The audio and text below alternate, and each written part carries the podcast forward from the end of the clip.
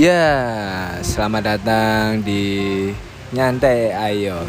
Ini podcast baru yang berawal dari kegabutan.